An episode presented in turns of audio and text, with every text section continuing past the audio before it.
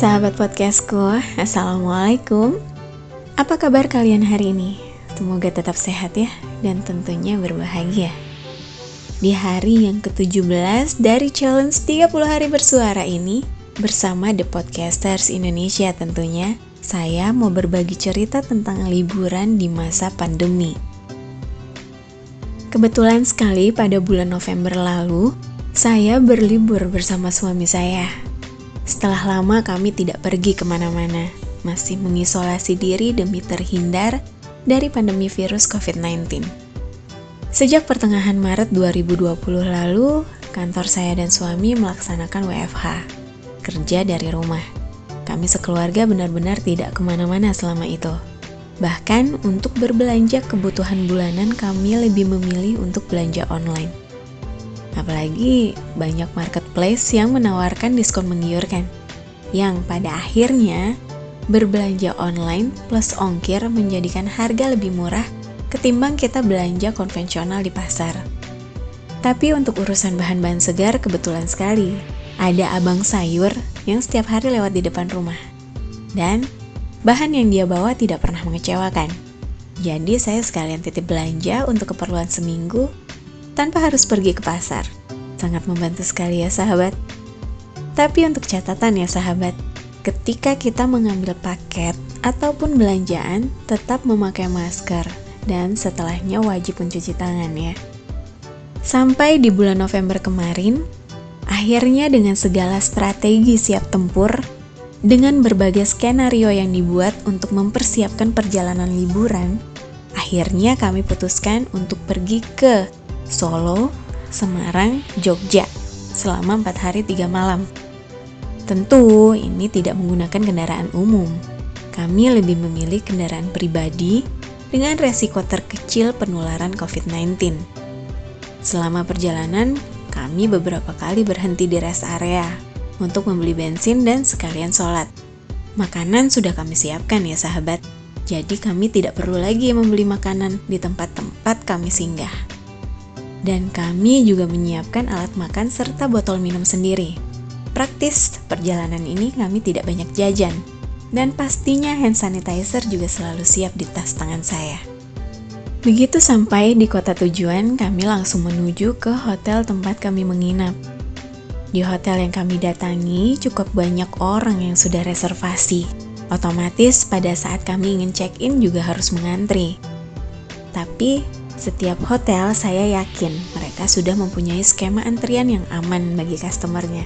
Selain dibuat berjarak, tempat duduk untuk menunggu juga sudah disiapkan sedemikian rupa. Sehingga kita bisa berjarak minimal 1 meter lebih dari pengunjung yang lain. Dan pastinya hand sanitizer tampak di mana-mana. Bahkan di pintu masuk lift juga disediakan.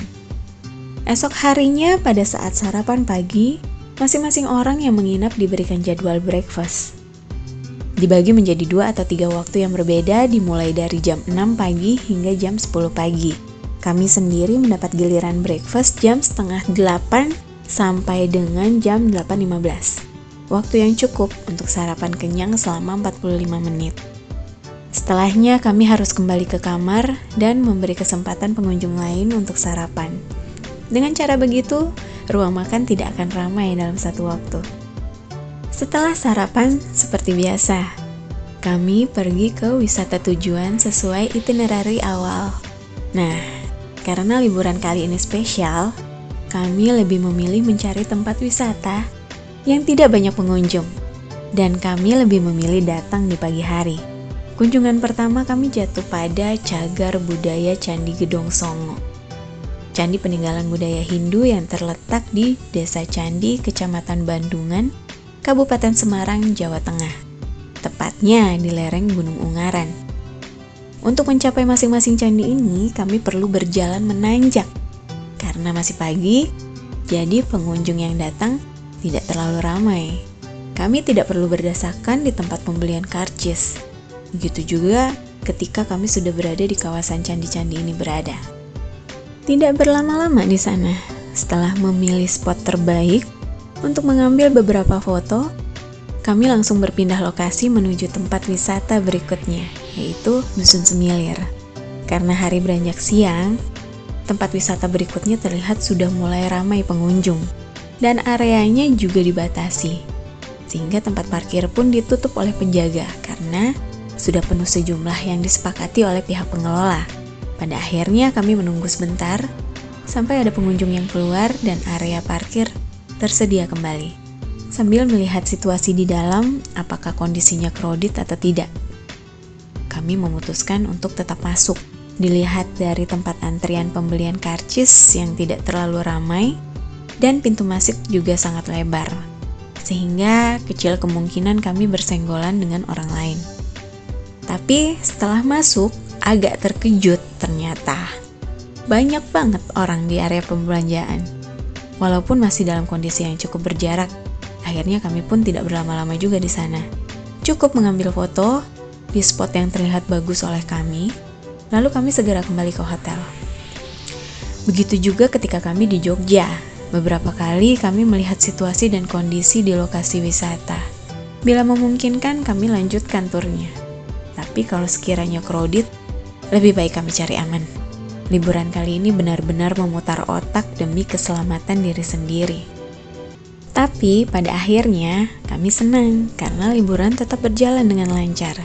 Tentunya selama perjalanan kami banyak berdoa, meminta perlindungan dan keselamatan bagi diri kami dan orang lain.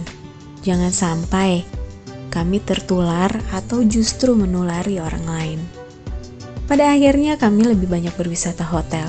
Setiap hari kami berpindah hotel yang tentu saja dengan pemandangan dan fasilitas yang cocok dengan tema liburan kami. Bagaimana dengan kalian sahabat? Sudah berani liburan? Saran saya, rencanakan dengan matang strategi yang akan kalian pakai di saat liburan agar liburan kalian tetap menyenangkan dan kalian tetap terjaga keselamatannya.